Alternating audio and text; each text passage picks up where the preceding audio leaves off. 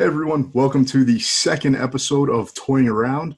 This is Mike, uh, the same host from the very first episode. And today, or tonight, I'm recording a very special episode with a good friend of mine, Mike Trinacosta. And this is an episode that I wanted to record over the holidays, but I'm fucking lazy. And, you know, coordinating schedules as adults is not an easy thing to do. So I met Mike through Dark Hills Gaming at their Camp Blood events. We've known each other for about a year, but we didn't really speak to each other until maybe October of this year. And we had become friends on Facebook a while ago, and something had popped up. And that's what sparked my interest in bringing him onto this because there was this. Well, before I get, I'm going to let him tell the story, but Mike Trinacosta is a monster of a man. This motherfucker is probably six foot three, six foot four, probably close to 300 pounds. Got tattoos all over his fucking head, Friday the 13th hockey masks. And you're probably wondering, Mike, why the hell are you describing this guy? And there's a pretty good reason because in this story, he's going to tell you about it.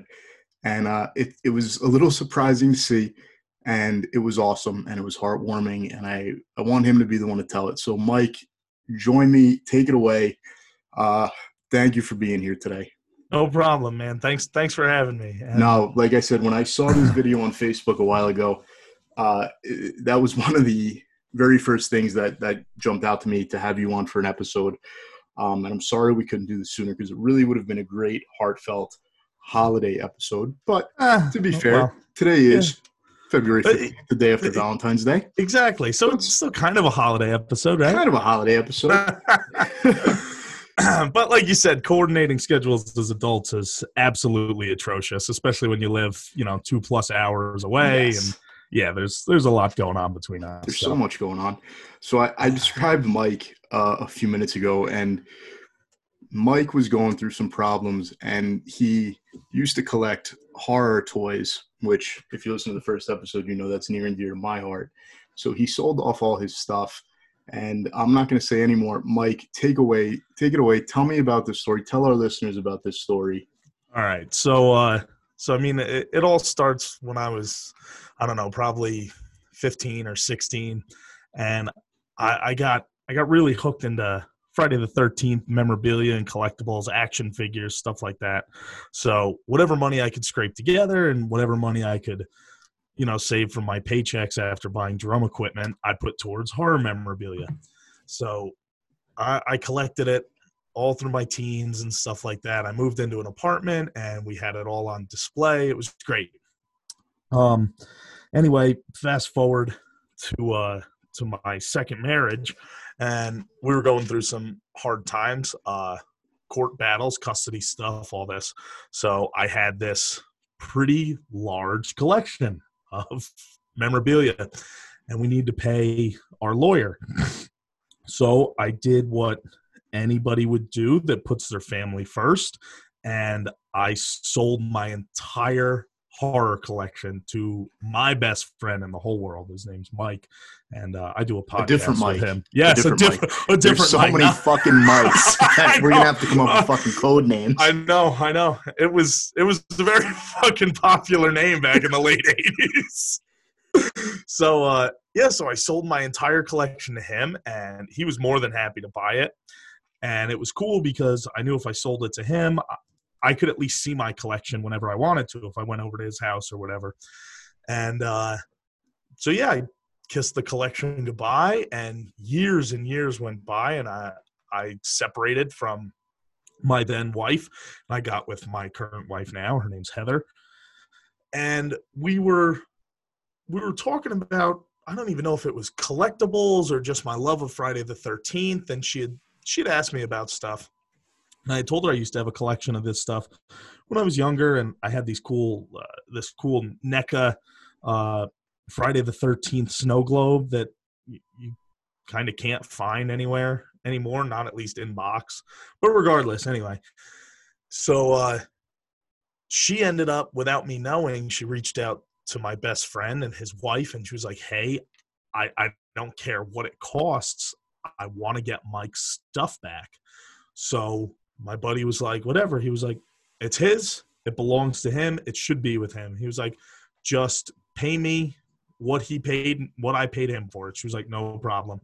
So uh, little by little, they would sneak the collection into my house without me knowing.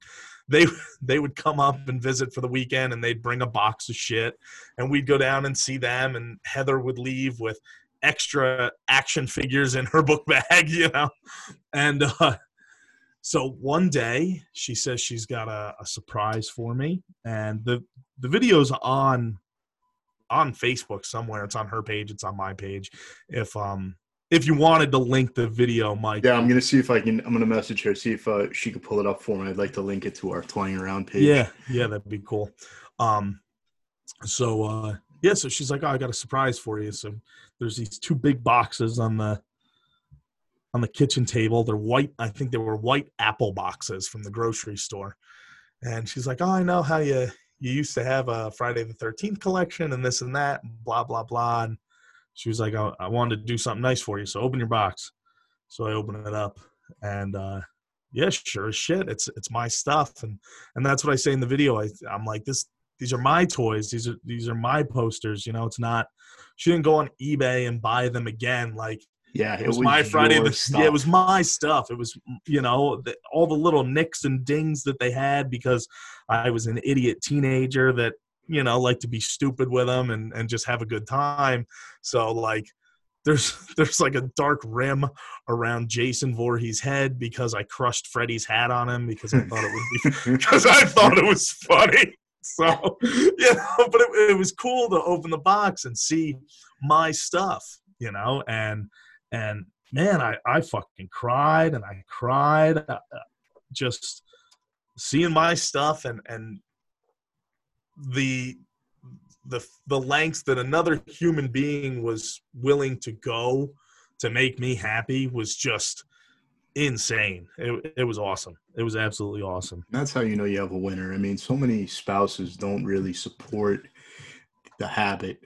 Yeah. So, you know, that that's really cool to hear. It's really cool to see. And and like I said, I described Mike at the beginning of this video because you look at him and he's he's an intimidating guy. I mean, you're an intimidating looking guy, and, and, I'm as somebody who's pretty fucking tough. I have no problem saying that.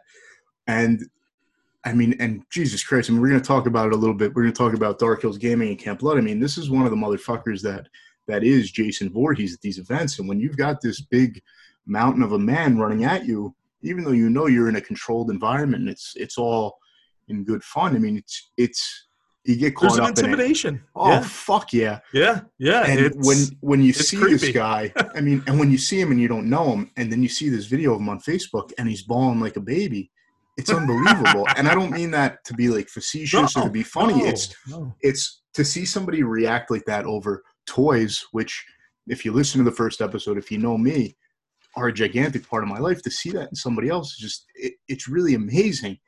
And I, I really want to put the video in there. We'll find a way to get the video in there. Oh yeah, well, well, I'm sure Heather has it. Yeah, I'm on, sure it's on, on her there. Facebook. And it's just it's it's just a really cool thing to see and and just an amazing story, an amazing video to watch. And when you when you get to know Mike a little bit, and like I said, prior to seeing that video, I really didn't know him. Then we stood up all night together after one of these Oh events God. talking, and you know, Mike, you're I don't think you'll mind me saying, you know, you you're an emotional guy. You wear your heart on your sleeve. So Oh, I you know, do, yeah. Once you get to kn- and that and I'm a lot like that too. So once you get to know him, and then you watch the video, it's like, oh, it's not so surprising. But Right, right. seeing somebody of that stature break down like that, it's pretty awesome, and for all the right reasons. Of course, yeah. Um, So let's let's segue. Let's Yeah. first let's talk toys. So you were collecting these Friday the Thirteenth figures. yeah. Now, I mean, you and I have come together over two things. We met at these Dark Hills gaming events for our lo- with our love of horror, Yes. and we stayed up all night because we started talking about toys. Oh, So let's start with toys. yeah, You in definitely. your teens you were collecting these Friday the 13th figures. Go back to your childhood. What did you like to collect? If you did, what did you like to play with?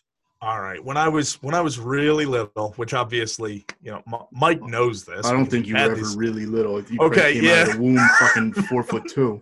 All right, so let me, let me rephrase that, you son of a bitch. When I was younger, There you not when. I was little.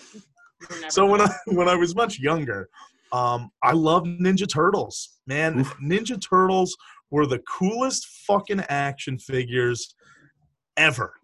And I mean, just and I'm not like stroking your ego or anything, Mike, but like I know you're a huge Turtles fan, and like Casey Jones, maybe it was the connection to Friday the 13th, because even when I was a kid, I liked Jason Voorhees, but that fucking intimidating hockey mask, it was awesome. But all those figures, uh, the Mondo Gecko figures, and Mhm. all the figures from Dimension X, like Zack and stuff like that. Um, Oh, they the were just- neutrinos. y- yeah, they were so cool. Like uh, the only way that I could describe those figures was was cool. Ninja Turtles were cool, and I know that that word gets thrown around so often, but like if you think about what the word cool meant when you were a kid, like being cool was the ultimate, you know. Yeah. So, and to me, Ninja Turtles were cool. Next to that, when I was really young, uh, was Power Rangers. I loved Power Rangers I was going to ask you about that because that, to me, I remember, I remember being really little and coming home from my grandmother's house with my father, and we stopped at Blockbuster, and I saw a Ninja Turtles VHS, and that was my earliest memory of Ninja Turtles. Okay. And I rented the VHS, and then from there, Which was- which one was it? Was it the oh, first? It was the yeah the very first episode Okay. that came out. Oh oh the cartoon. Yeah, yeah, yeah. Okay. I thought you were talking mean- the uh, the movie. no, this had to be, this had to be. I must have been three years old because I saw, I saw Secret of the Ooze in theaters. Wow. So that was what ninety two. So I must. Yeah. This had to be prior to ninety two. This was probably 91, 92. Um, and then from there, you know, my parents took me out. My grandmother, my aunt took me out all the time. Like I had every every goddamn Ninja Turtle figure, every so fucking cool. one of them that is so and then- cool. from there, I remember being at my other grandmother's house in Howell, and I would stay there a lot during the summers because my mother would work weekends. My father coached, and he picked me up one Friday afternoon, and he had picked up on the way to get me a Spider-Man action figure, and I really didn't know anything about Spider-Man at the time. Oh, and that, and that opened was- up a whole new goddamn world oh to me. god, the the Amazing Spider-Man figures when when the Amazing Spider-Man was on Fox Five when we were little kids. This like- was before that, dude. This Oh, was okay. the this was like the uh this may have been like the Secret Wars Spider-Man figure from the comics. Okay. His arm was straight and you could push the web out through it. Um and then from there, you know, Batman, X-Men, everything you could imagine, anything superheroes I, I latched onto. Right. Uh, my parents took me to see Secret of the Ooze when it came out, and I remember sitting in this like rinky-dink little movie theater by my house, and the opening scene when the turtles when they go into the mall and they come jumping over the stairs and it freeze frames and the title card comes up. I remember like sinking into my chair, being totally blown away by it. The most awesome thing I'd ever fucking seen. They were cool. Oh, so cool. And then, you know, I mean, the rest is history. So, and then Power Rangers came along. My cousins introduced me to Power Rangers. Same Yep. thing. Had every goddamn one of them. So I was going to ask you if you ever got into Power Rangers. So, all right, so that Yeah. that's a pretty natural progression, similar to mine. Turtles, Power Rangers. Keep going. Um, then I got into I, I got heavy into Spider-Man. I, I really, really loved Spider-Man. Um, and there was a transition period, like when I'm saying Spider-Man, it's the the amazing Spider-Man from Fox Kids. Mm-hmm. Um, The animated Um, series. Yep. yes, yeah. I had all those figures. Um, Chameleon with the interchangeable heads. Uh, so many different variations of Spider-Man. I remember I paid twenty dollars for a symbiote Spider-Man that my brother's friend had, and the toys at the time were going in the store for four ninety nine, six ninety nine, maybe. And I paid twenty bucks for this, and I was the happiest kid in the world. I had I had the Venom figures where the mask came off and it was Eddie Brock's head, but it was still Venom's body. Mhm. So like you really had to use your imagination that nobody recognized that it you know wasn't Venom. Um yeah, I oh my god, they made a stealth Venom out of that Yep. same mold. He was clear. he was clear with the black symbiote. Yep. Um oh my god, yeah. Uh Scorpion, uh Dr. Octopus. I had all of the Oh. villains, Shocker, and you loaded the uh like the the lightning bolts into his arm and you hit the button into his in his back and it shot out of his hands.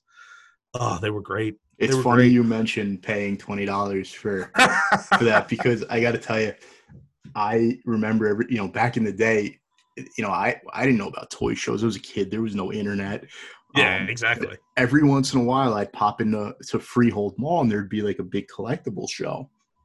And all the hard to find Spider-Man figures that you didn't find at retail because all the scalpers were buying them, Yeah. um, they'd have them at, you know, obviously these jerk offs would have them at their booths marked up 20 $25. And my dad would buy every one that we couldn't find. And I remember right before Christmas, I was out Christmas shopping with my mother and my aunt, and I found uh, Michael Morbius, and he had like this this big broad chest, and the blood would pulse through it. You remember that figure? That is awesome. I don't remember that one. and I mean the the prices that my dad paid for some of these. I mean, you think about 20 25 dollars for figure now. That's cheap. That's Back- that's yeah. Yeah, Back then, you're talking about Oh almost a four or five time markup. yeah that's paying a hundred dollars for a figure today. Oh my god, yeah. Yeah. Oh Jesus it's Christ. crazy. And uh, when I was a kid, I didn't. I mean, like you said, I there was no internet or anything. No, and, you didn't know what was I coming out. and, you looked at the back of the card.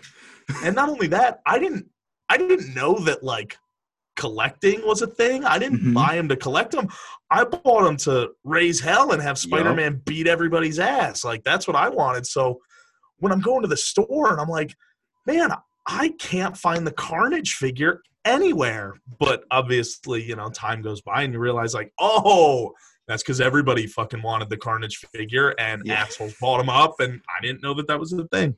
I have I have one more good story, and then we're going to continue. Yeah. I uh when so I I've been a Ghostbusters fan since I was a, a child. I mean, little, little, little. My mother rented Ghostbusters and Ghostbusters two with me when I must have been five or six years old.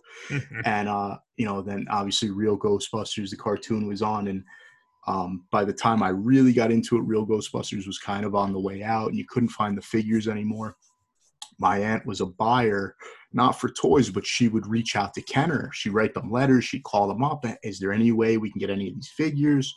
That's And awesome. They didn't have anything left. You know, they had the, the license was gone. Everything was was you know dried up, and uh, a kid had just moved into town from England, and we became pretty friendly. And his mother and my mother became friends, and she had found out that I was really into Ghostbusters, and some of them were still on the shelves over in England. So she would she you know when she would talk to family members or friends, she would get them to send me whatever they could find. Oh, that is awesome. Eh, but I never had like the original traditional looking Ghostbusters. That was like a grail for me as a kid. I had all like the funky ones with the action features and shit like that. yeah. I'm, I had the Firehouse, I had the Ecto one, I had everything but the four main Ghostbusters.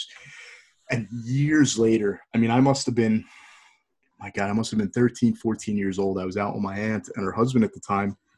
And we went to some comic shop. I couldn't even tell you where it was. It's like the, it's like a dream. Like honestly, it feels like it doesn't even it, it- like this never happened. But we go to this comic shop and there's the four of them mint on card. Wow. Twenty-five dollars each, which again at the time, you know, you're talking these were three or four dollars at retail. Right. So now they're twenty-five dollars, and I was like, my God, I you know I can't let you spend that. My aunt always spoiled me, and she she bought them up with no fucking issue. Of So course. usually, usually when I as soon as I'd get in the car, I'd rip these things open, but for whatever reason, I didn't. And I got home, and I remember you know being so excited and showing my mom, and she's like, "It's the only time we ever got into like an argument over toys." She goes, "You're not going to open them, right?"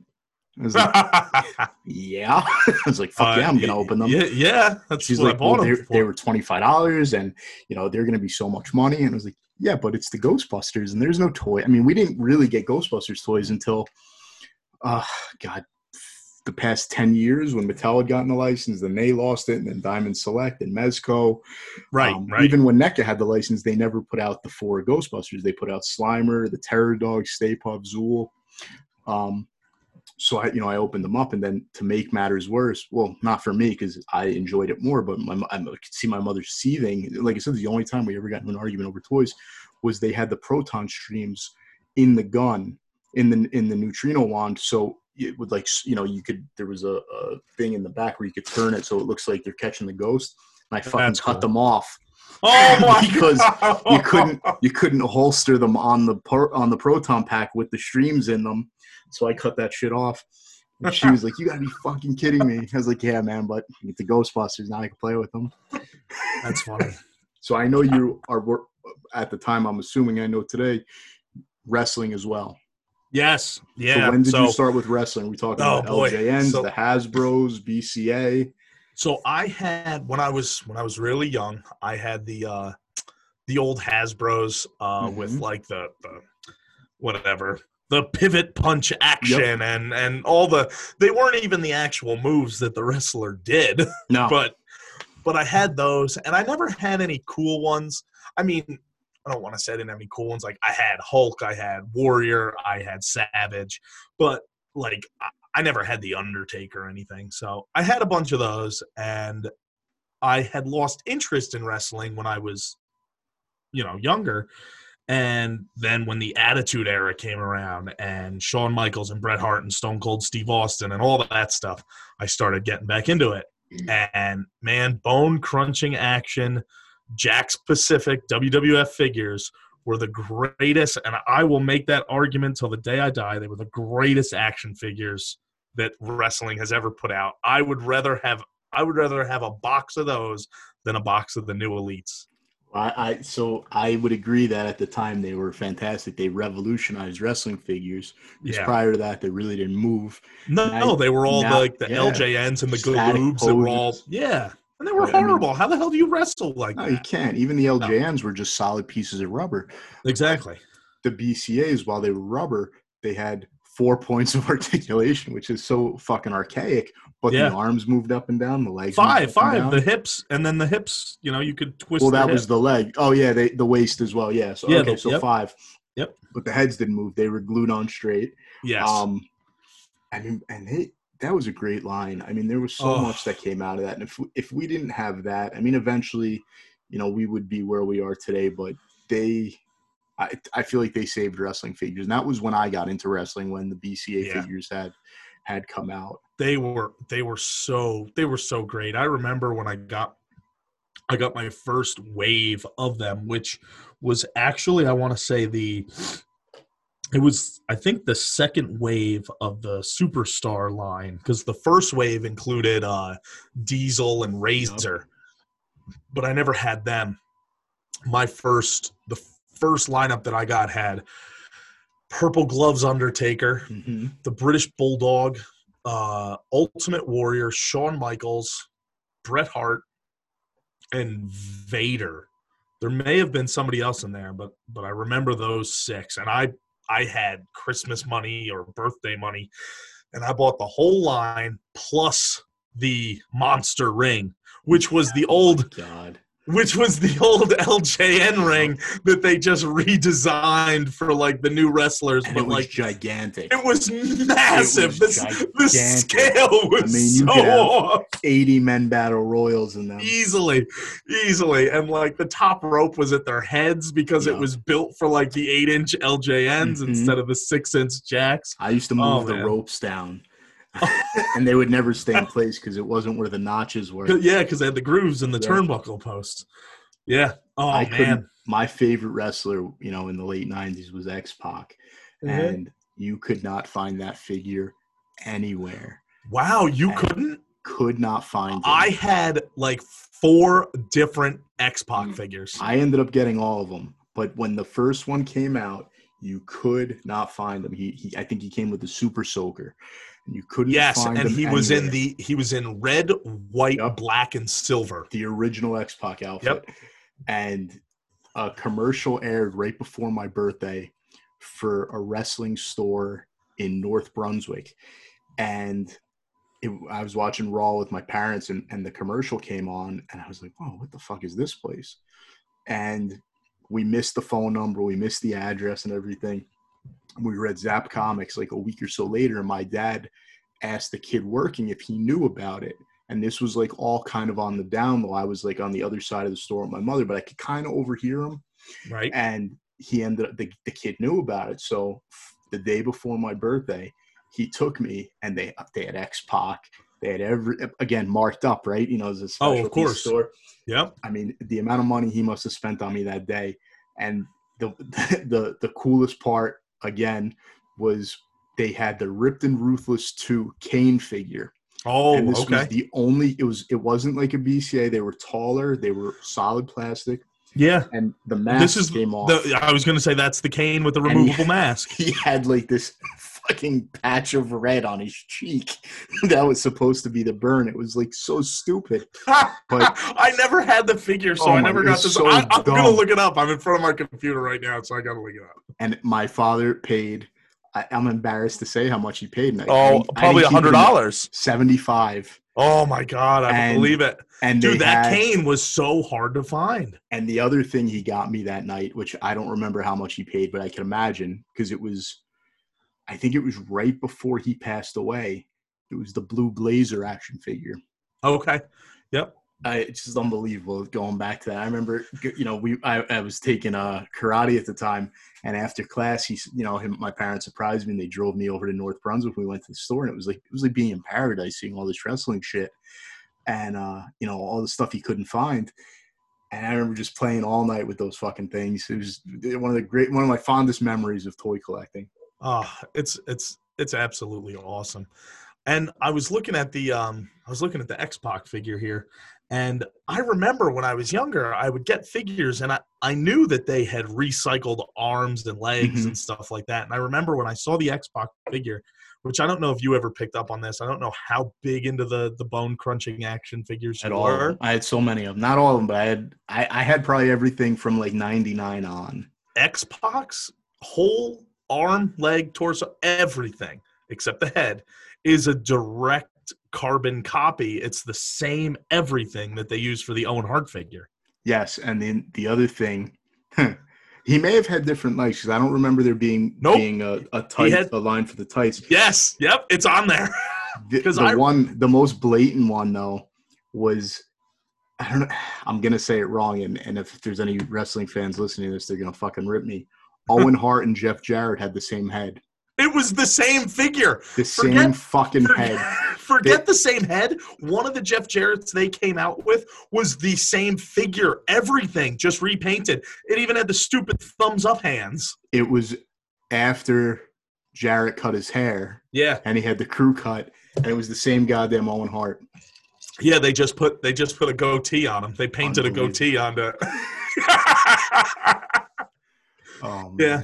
and they had some that were just so miserable looking. I mean, like there's there's one Shawn Michaels that they had that they started putting out like crazy.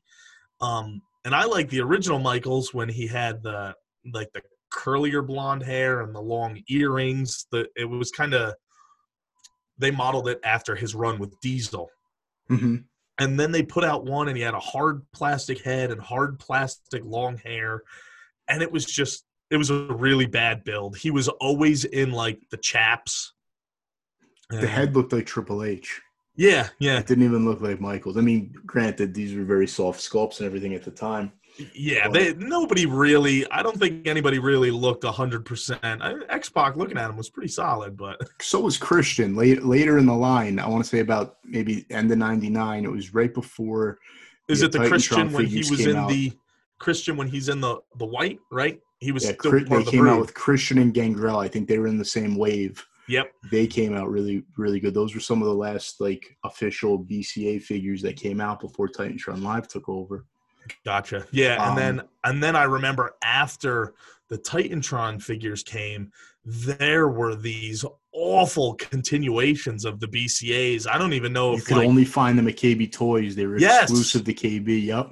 Yeah. And they started putting out more modern guys, and they were just atrocious. They were Everybody had the exact same body with Titantron heads. or they were they were like they took oh god i don't like some of them looked like like there was a perfect example i want to say there was an undertaker figure it was an american badass figure and they used a billy gunn head I don't remember that. That I can't, I, I can't verify that, but yeah i'm almost positive that oh man but yeah they were just bad i'm looking at some of them right now like they made dx over and the road dog's head was like really really narrow do you remember that figure with the hat on, yes he had the ball cap on, and then the Yep. other road dog, the the one they came out with, that's a, had a, a very round head. He looked like a Cabbage Patch doll. Yes, With with the bandana. round head with a goofy ass smile. Yep, with the bandana. That was the Yep. original one. That was the first road dog that they put out. And then they put out the one with the the ball cap, I believe. So okay, that was your big thing was the BCA figures. I mean, ha- Yeah. you've you've seen. I gotta. I have to imagine some of these elite figures that are, that Oh are coming out now. Yes. What do you think? I mean, we I spoke about this pretty extensively with Dan in the first episode. But what do you think about these elite figures? They tempt you at all? Uh, y- yes, some of them do, and and it's the, it's like the kid inside me that it tempts. I was at the store. I don't even know when the hell it was. I think I ended up calling you actually. You were looking for Aleister Black, Mm-hmm. and I was going over to a toy, going over to a toy aisle, and they had Diesel Yes. um, in the Elite series, and I was like, "Son of a bitch! Like, I want to buy this figure just because I've loved Diesel. Diesel was one of my favorites ever since I was a kid." I know, I know. You fucking laugh. I, I loved him. I thought he was great. It was it was entertaining, and Yep. going back to going back to Turtles, he Super was Shredder. cool. He was cool. Like Diesel was cool. Kevin Nash was cool. I wanted to be him. Like, man, he just looked awesome. Yeah.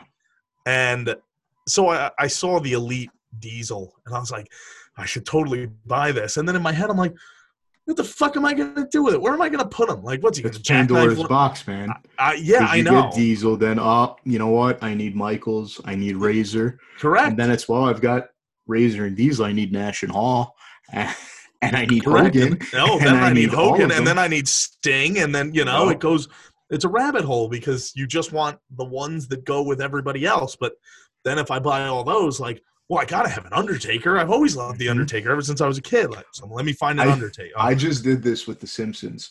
I uh I you know when they when the playmates who made the turtle figures who still have the the master license for turtles playmates in the late 90s came out with a world of springfield line and they made oh my god almost every simpsons figure you can imagine almost every character there were only a handful that didn't get made and when i was a kid and they came out i bought homer and bart and that was it because you couldn't play with them i mean just the arms move the head turn that was right, really it. yeah, yeah. were- They, were weren't pretty really posed. action figures. They were more, yeah. So, you know, uh, maybe when I first started dating Bree, we used to go to this um this comic store down in South Jersey, the record store, and they carried a lot of vintage stuff. And you know, they'd have Simpsons figures from time to time, and I, I was like, man, I, I just want to get the family.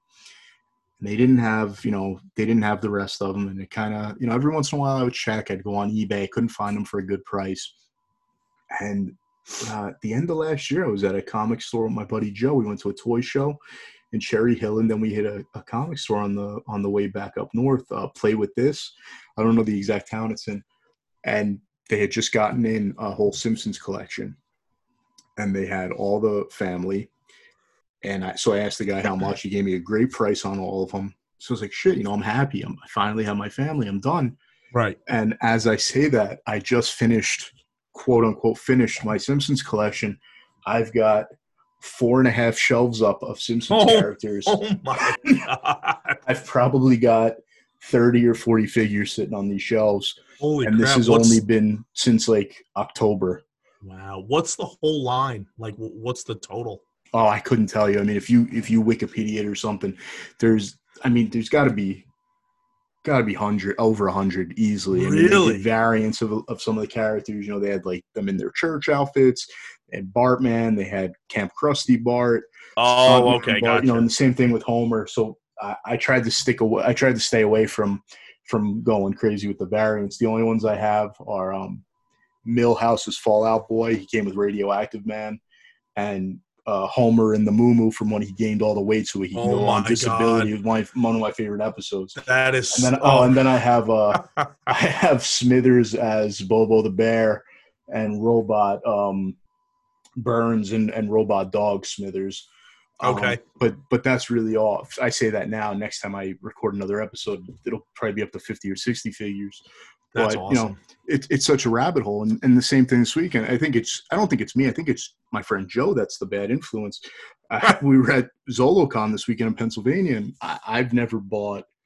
A, oh, that's not true. A Mythic Legions by the Four Horsemen. I picked up a couple of vampires to go with Blade, and Okay. uh, yeah, I spent about two hundred dollars on Mythic Legions figures this weekend.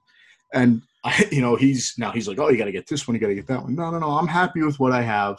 That being said, later that night, I sent him a list of about eight different characters I wanted.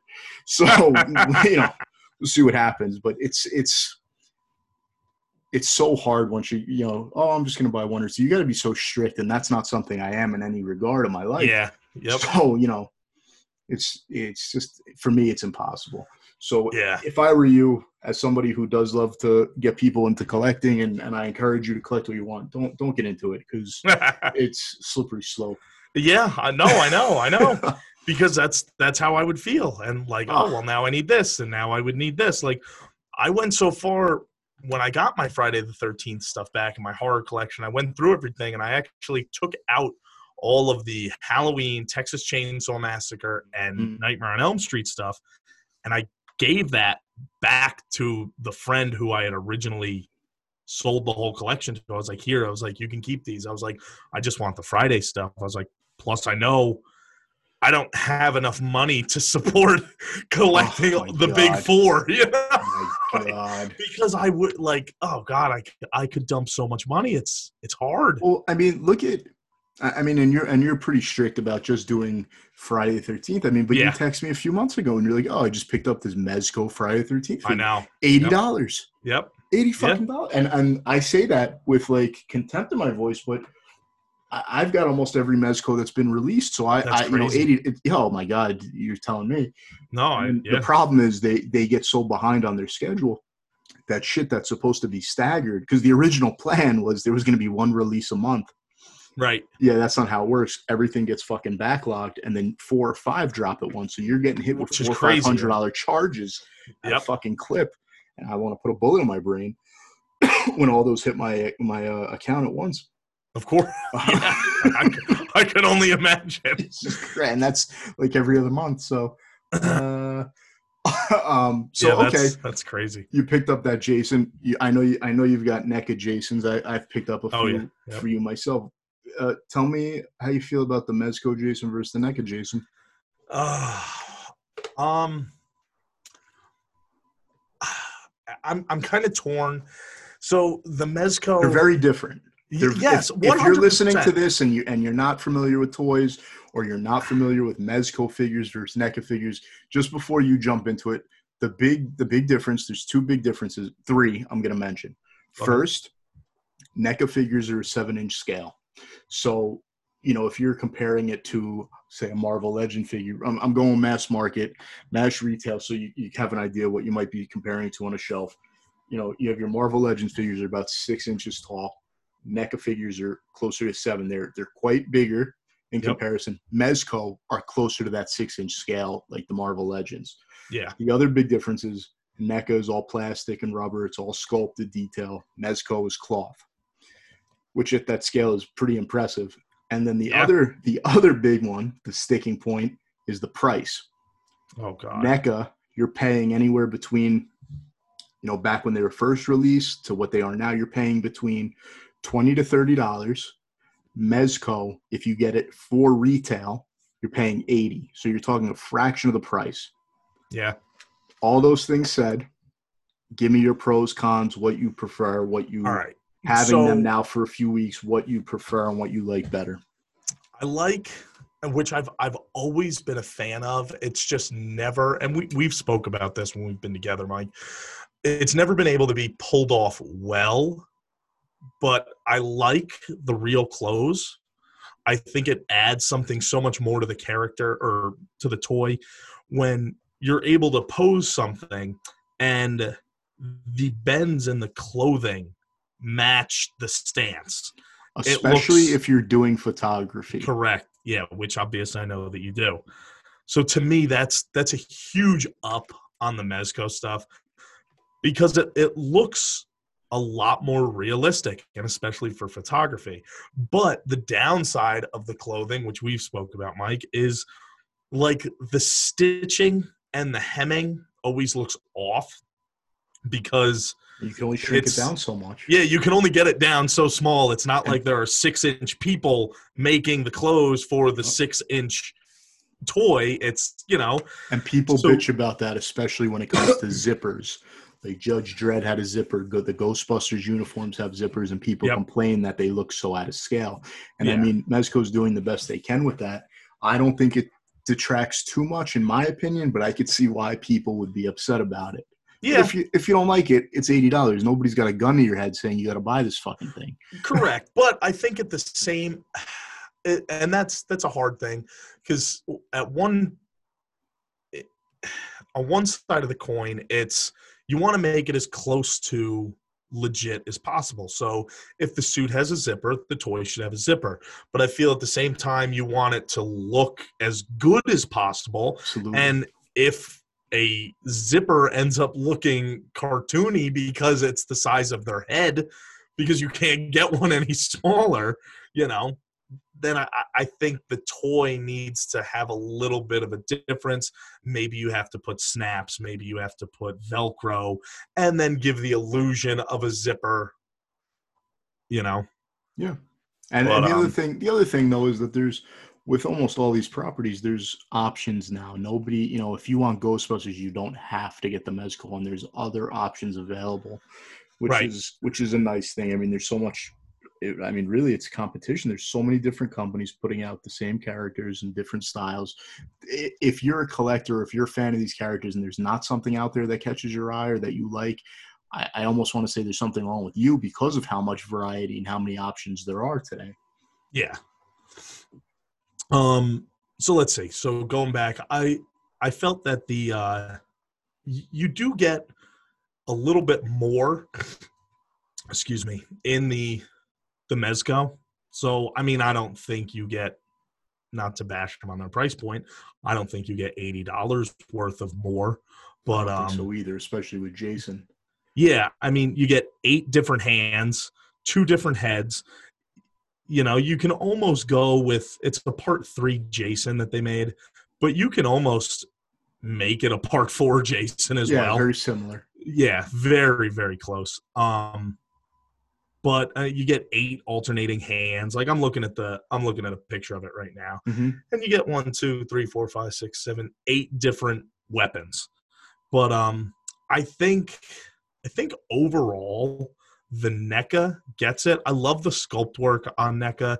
They are a little stiff at times, but I know that you, you've told me about like the hot water trick and stuff like that, or hair dryer. hmm Um, but I just think based on the price point, the NECA wins it because you can buy almost three NECAs for the price of one Yep. of the Mezcos, which to me that's a that's a really big difference. Yeah, I agree. That's huge. That's That huge. Said, like I said, I buy almost every Mezco because I just I'm, I'm a sucker for them. But Yeah, yeah, I mean, I, I to me at retail, you're not going to find something that beats NECA in terms of quality, in terms of price point. You're not going to beat them. Yeah, it's the most bang for your buck. That's Oh, absolutely, absolutely.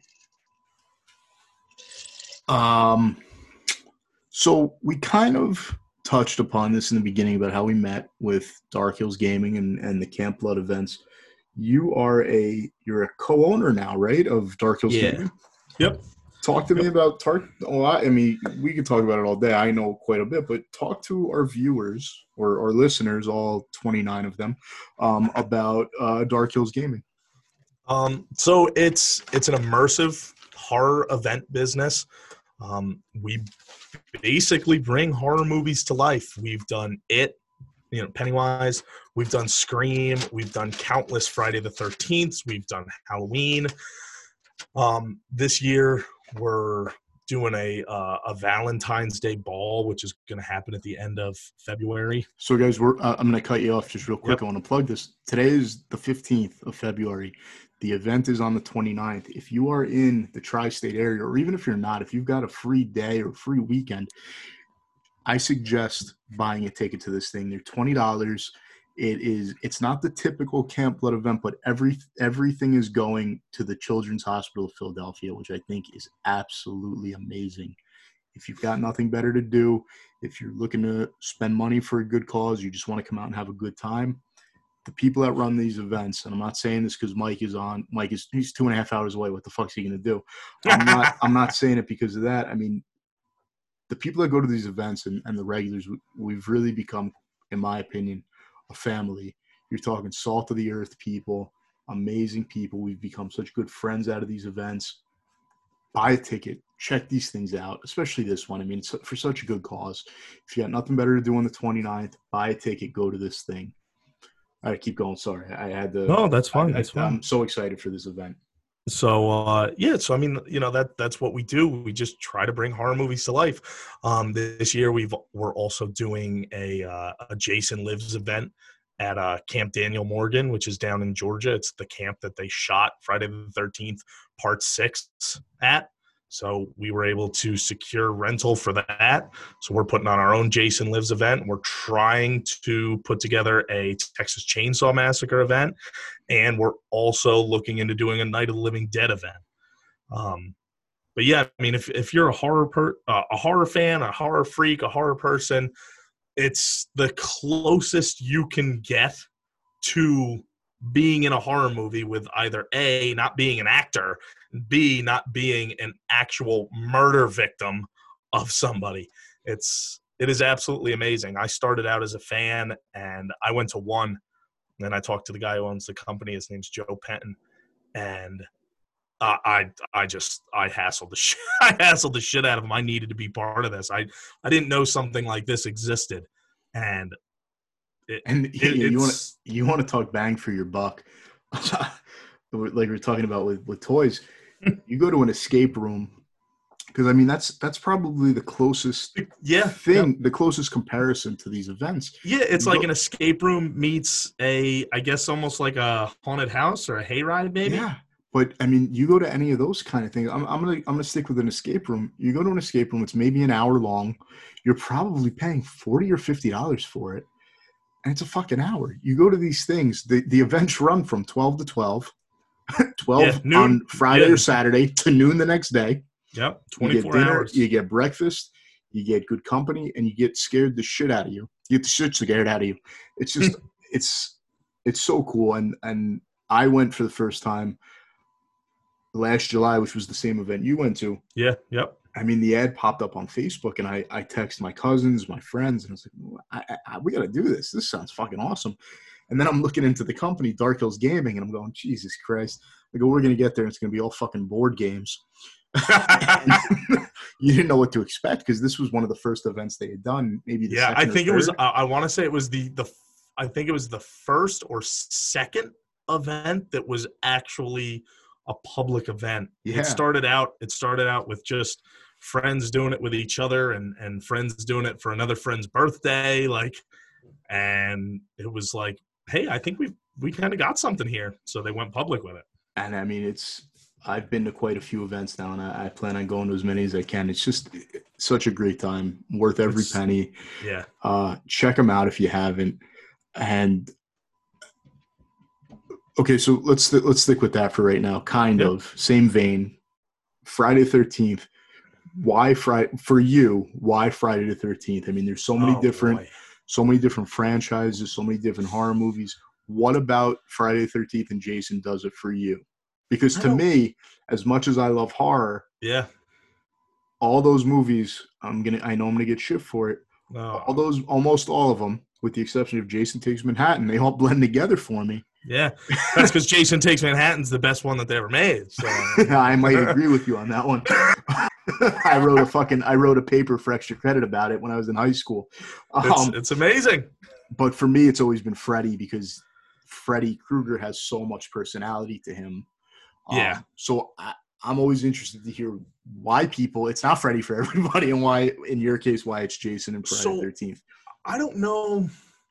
I don't know if I could pinpoint anything in particular. I know that there are like glaring things from my childhood like I grew up in the woods. Mike can attest to where I live. It's a place that you think somebody's going to run out of the woods with a machete wearing a hockey mask to kill you. Like and it might just be Mike Trinacosta. It very well could be. You never know. I like to keep things, you know, I like to keep people on their toes. But um, so I grew up in the woods. Um, I grew up in a lake community, so maybe unknowingly I was kind of drawn to that atmosphere because because it was normal to me. It seemed comfortable. Freddy Krueger grew well, not Freddy Krueger himself, but like the movie takes place in suburbia. Halloween takes place in suburbia. Texas Chainsaw Massacre takes place in Texas. Like Friday the 13th looks like it took place by me, which I mean, granted, it, it, it did. It only Yeah, took it place an hour away. so, but, uh, so I don't know if, if, if that's it. Um, I loved how utterly intimidating Jason always seemed. He just seemed, he wasn't afraid. Um, he was huge, this hulking monster. Maybe it was the connection I made unknowingly when I was a child to the fact that I loved the Undertaker, and it, for the same reasons. He was he was dark, he was evil, he he didn't feel any pain. He just kept coming, like he was an unstoppable force, and so was Jason. Um, and then I go back to that four-letter word, cool. That fucking hockey mask, that's fucking cool. Like it is a cool mask. And unlike Michael Myers, that when they redid the Jason hockey masks, I think they always looked good. Where they redid the Michael Myers masks, and I was like, ah, it, kind of degraded each time. It, it yeah, like, oh, you got to here. This, like, oh, this one's good. And then you see the next movie, you're like, what the fuck happened? Like, why don't you just use the same damn mask? I know Rob and Donnie spoke about that extensively on their Halloween Okay. episodes of the R and D podcast Yeah, about just how how do you how are you not able to reproduce it? yeah. But I mean, I, I don't know. I can't. I couldn't tell you why I wasn't there when when they made those decisions or when they Yeah, were I making it. have But no it, I mean, it's hard to believe. Yeah, like I, it seems like such a simple thing, but um, maybe I'm partial to to Friday, but I think they nailed it every time. And even in part five, when they changed the mask because they wanted to change the killer, like the whole premise was it wasn't going to be Jason anymore, so you changed the mask, and I still think the mask looked good. Like it was the same and it was different Yeah. you know um so yeah all that and Ah, yeah he just i don't know there was just there was just something about him maybe it was he didn't talk i i don't know I've until- always I- been I've always been I've always also been a fan of number one, a fan of the bad guy. I've always cheered for the bad guy in movies and TV and wrestling. And I've always loved the big motherfucker. And maybe it's because I'm a big motherfucker. So I, you know, it's I see something that I can attach to. Freddy Krueger, I'm a lot bigger than Robert Englund is. yeah. I'm bigger than Kane Hodder is, for Christ's sakes. but I, I see that big hulking monster and I'm drawn to it. I was drawn to The Undertaker, Kane, Diesel, uh, Earthquake, you know, all of those guys, these big, the big boss man, these big wrestlers. And I was drawn to, to Jason maybe for the same reasons that I, I just saw him as this hulking monster. And yeah, that was that was just it. I, I loved it, and I loved the brutality of it, and I was able to see them more than any other movie due to the fact that they would run marathons on Friday Yeah. the Thirteenth. So of course I'd turn them on, and I'd scare myself shitless, and I'd wake my parents up in the middle of the night. And, Can I spend the night in your room tonight? I'm scared. and you know, it, it was great. It was great, and it's just followed me my whole life. That you know, that hockey mask is so iconic. And I mean, if you you know if you're lucky enough to go to Mike's house, you're not going to find a bigger Friday the Thirteenth fan. I'd argue. Uh, hit the hallway in his house. It's every poster from every movie, and in between each one of them is a machete. He's got custom painted masks hanging all over his house. He's got the he's got all his his figures and memorabilia just out there, which I think is awesome. Um, and it, it's really cool to see, and it's it's great to see somebody that's so into something, and to be able to transition that and, and kind of parlay it into now Camp Blood and being involved with Oh that yeah, is just Awesome. so cool. It's so Awesome. it's so fucking cool, and that's why it's exciting. And and that's one of the things I love about Camp Blood is that the and Dark Hills Gaming, I guess, is more appropriate. One thing I love about Dark Hills Gaming is that the people running it are the biggest fans you're going to find. They yeah. It's it's pour their hearts fan- into yeah, these events, and for fans by fans. and they want everyone to have a good time. It's not you paid your money, we're going to do what we want. They do everything they can to ensure that you are having a, that you're safe, that you're having a great time, and that you enjoy yourself. And and uh, I don't know. To me, that's what makes it so great. Yeah, it's yeah, it's it's not.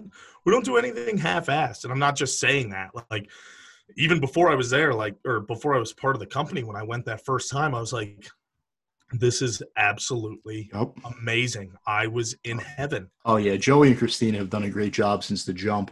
Yep. Um, and now with you involved as well, I mean, it's only gonna the three of you together. It's it's just gonna get bigger and better. I, I truly believe that. I talk to Joey about this all the time. That you know, the sky's the limit with this. There's really nobody else out there doing it.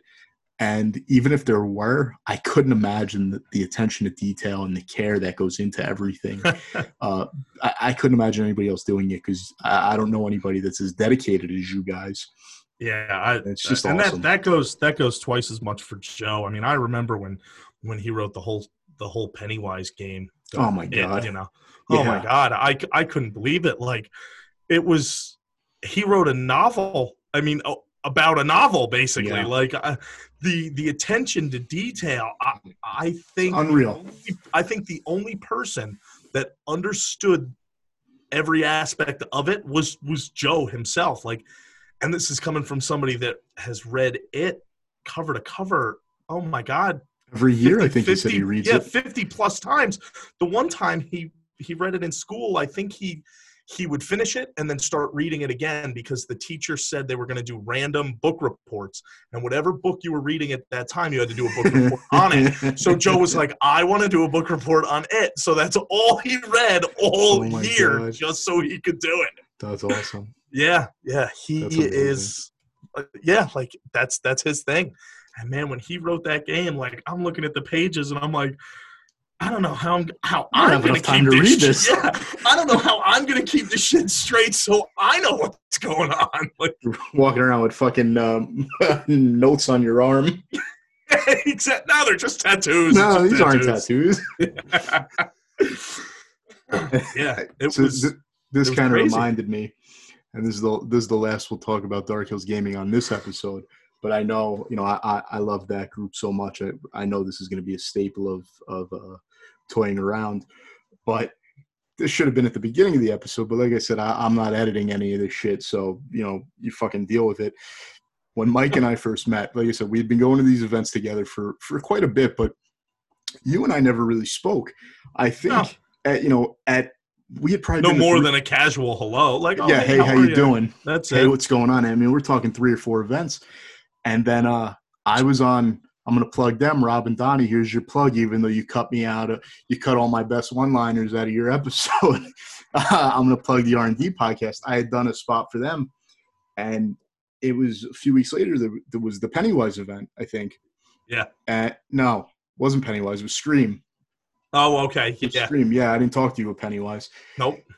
uh it was the scream event and before the event had started we passed each other in the hallway and it was the same shit hey what's going on and then you pulled me aside And you're like hey man i, I just listened to you on the r&d podcast i really enjoyed it and uh you're like i didn't know you were into toys and i mean every chance we had that day you and me ended up bullshitting about toys Oh my and- god. Yeah. and then after the event was over i mean we're talking 12 o'clock at night right Yeah. uh fuck you and me stayed up the entire fucking night and when i say we stayed up the entire night we were up until probably three or four the next afternoon Yeah. because Yeah. Like we, when we say like up all night, it wasn't like we were up till four in the morning. Like no, no, everybody went to bed. Probably everyone turned in. I'd say about one, two Yep. o'clock, and uh then we were up Mike and until they just- woke up the next yeah, morning. then they woke up and we all had breakfast and everybody leaves and Mike and I are still awake talking about everything and we everybody gets in their car and leaves and we didn't you know we were we were awake until yeah three four o'clock that afternoon when we all got home and we've been talking ever since. We've become pretty friendly, and uh, like I said, as soon as I saw that video and then I got to know you, especially after I got to know you, I knew. I mean, that was that was about when I started toying around with toying around, and I knew I had to have you on to talk about that story and, and just everything in general because you're, you're such a down to earth guy. Oh thank you And, uh, thank you Before I let you go, because we're almost we might even be at an over an hour now. I think we are yeah well, you know what? If people don't like it, they can fucking stop listening at 60 minutes. Um, correct correct um, I got two more things I want to talk about. Yeah. First and foremost, I want to talk about you mentioned very early in the episode that if you weren't spending money on toys, you were spending money on drum stuff. Yeah. Talk Yeah. to me about your uh, music career. So yeah, I started I started playing drums. Uh, geez, about the same time I started collecting Friday the Thirteenth stuff when I was about 15 years old, and uh, yeah, I, I I bought a guitar and I couldn't play Enter Sandman, so I gave it to a friend of mine. So I smashed it. yeah, so I was like, well, fuck this. So I bought a drum set. I gave it to a friend of mine, and oddly enough, that's the friend that I, he's my best friend in the whole world. Like, so I gave him that. And actually, just last September, October, maybe, he got his doctorate in music. Wow. So he is, yeah, yeah, he is Mr. Mr. fucking music. And I uh, believe it's doctor music. yeah, yeah, yeah. It's it's insane. But uh so I bought a drum set and yeah, that was it. Like I, I listened to heavy metal, Judas Priest, Slayer, Metallica, Megadeth, and I absolutely loved it. And I just that was it. It just followed me the whole time and I've been in and out of bands and I've gone on tour and I've opened for acts and all kinds of stuff. I've been in studios and I've shared stages with with You've got a really really cool fucking people. Yeah, yep, yep. So before the studio got built in the basement, I was one of those poor bastards that would actually pay to go to studio to record albums and demos and stuff. And when I bought my house, I was like, no more of that. So I turned one of the rooms in my basement into a recording studio, so I wouldn't have to fork out a hundred dollars an hour to to record my drums. And right now you're playing, you're a member of Radio Uh, Riot. Yeah, Radio Riot. Yep. So uh, we're working on. We we did like a kind of like a short album last summer, and now we're looking at putting together a full length, and uh, it's it's hard hitting punk rock. It's not like pansy ass punk rock, but it's not it's not metal. But uh, it's a it's a pretty pretty solid blend. I, I like it. I like it, and I, I think everybody else will like it too. So I mean, you if they can don't if they don't too fucking bad because Yeah, yeah, you like it. and you're having a good time. Exactly, and that's all that fucking matters. That's So yeah, I mean, if, matters. if if you don't fucking like it, change the channel. Yeah, you got them right. And the other thing I want to plug, Yeah. uh Monday Night Horror. Oh. oh, that's that's my podcast that I have with lo and behold Mike, my best friend in the whole fucking world. Um, and our, our big thing on there is we do watch throughs of horror movies. So we tell you when to hit play, and we give you our dumb commentary. We're not about telling you like what you know what a great movie it is and a landmark in cinematography and all of that dumb shit. Everybody's heard that a million times. This is just two best friends watching their favorite and not so favorite movies and just laughing and making jokes. And sometimes we've got interesting things to say about the movies, but it's more or less just to have a good time, you know. And some of them last an hour and a half, some are two hours. We did Halloween 2018. It's a four hour fucking podcast. And oh god, that movie's rough. That movie's rough to watch when you really start breaking it down. Stop yourself. Stop yourself right there. Uh, and and unlike toying around, Mike and Mike, the other Mike and Mike's, uh, are actually putting out content on a regular basis. We're trying. We're trying to do every weekend. I actually just uploaded uh, our watch through of Child's Play 1988. I just uploaded that, so that should be available that come this Monday. So we That's try to put them out every fucking Monday. it's hard to do, man. Like we were talking about earlier, it's so hard. You know, I know. I mean. I all the shit you have going on. I, I you know, full time. I have full time job. I'm going for my masters. I've got a wife. You know, it's and I and I'm always running around for toys. So sitting down to record, yeah. I don't want it to just be me talking for an hour. So trying to coordinate with other people is just fucking insane. it is. It is. Every, said- everybody's always so fucking busy. That being said, I have a guest lined up for my third episode, and it's not just some no offense, some nobody that nobody's heard of, Like um, me. except for the twenty something listeners I have. um, I'm, I'm gonna announce it here, and I'm gonna feel like a total fucking moron if we can't coordinate this. But you know, I got a message from him the other day, and he said he's free for the next seven or eight days So we're gonna we're gonna sit down and hopefully record that this week. I've got uh, Kory Gregory from the band Prince Daddy and the Hyena, and if you haven't listened to them, uh, check them out on whatever you like to listen to music on. They came out with their most recent album last year, Cosmic Thrill Seekers, and it's it's really good. And this is coming from somebody who, when I first heard them, was not a fan of them, uh, and they've really grown on me. And this album is just it, it's really amazing. Um, and what got me into them was Ninja Turtles and my buddy Dan, who was on the first episode. So we're gonna sit down. Kory's already forewarned me on three different occasions that he doesn't know a lot about toys, but uh, he's a big Ninja Turtle fan, and uh, if nothing else, we have that in common. And fuck, uh, fuck all. Everybody knows I could talk Ninja Turtles for days. So There's nothing wrong with that. there's so. nothing wrong with that. So I'm really excited. Hopefully this week we're gonna get that recorded, and we'll have that up soon. Um, and in the meantime, check them out if you haven't. Cosmic Thrill Seekers by uh, Prince Daddy and the Hyena. Um, Mike, I'm going to end this now. Thank you so much for for sitting down with me and taking the time to record. I think our our listeners are going to really enjoy this episode and getting to know you. If you guys are, you know, have nothing better to do, and even if you do, fucking drop it and check out Dark Hills Gaming Yes. and come to an it's event. actually Dark Hills events now. Dark Dark Hills events. Yep. Um, that's not going to be edited in post. So Dark Hills events. Um, check out Monday Night Horror, Mike's podcast. Check Thank you. out Radio Riot. Um, and check out the video uh, that Heather recorded of her giving Mike all his toys back. Yeah, Uh, I'll get you that video so you can, if you want to, you know. yeah, it's it it's awesome. It would have probably been more effective around Thanksgiving, but uh, we're It's gonna go with it. Valentine's Day, Yeah, fuck fuck it. yeah, it's Valentine's Day. So there you go, Mike. Thanks again. I'm definitely gonna have you on again. Um, we're gonna talk some more. We're gonna talk a lot more about uh, wrestling and horror. and Awesome. Ninja Turtles. I, I want to get a round table going with a couple people about. Oh, that would be great. That would be uh, absolute. I would. I would love to sit down and maybe maybe we'll have to do a, a Monday night horror and do do the uh the first two movies. Oh my god. Oh, I would have Oh to have you on for it. If we do, I, I have to. But I mean, yeah. I, I'm just forewarning you. We're gonna rip them to fucking pieces. Listen, if you rip Ninja the first Ninja Turtles to me, You might cry. I'm not gonna cry. You just that- that'll be the end of our friendship right there. So on uh on that grim note, we're gonna end this. Thanks again, Mike. Guys, Thank check you. them check him out. I'm gonna plug everything in the uh in the post. So thank you for listening. And thank you for listening to us toy around. Take care.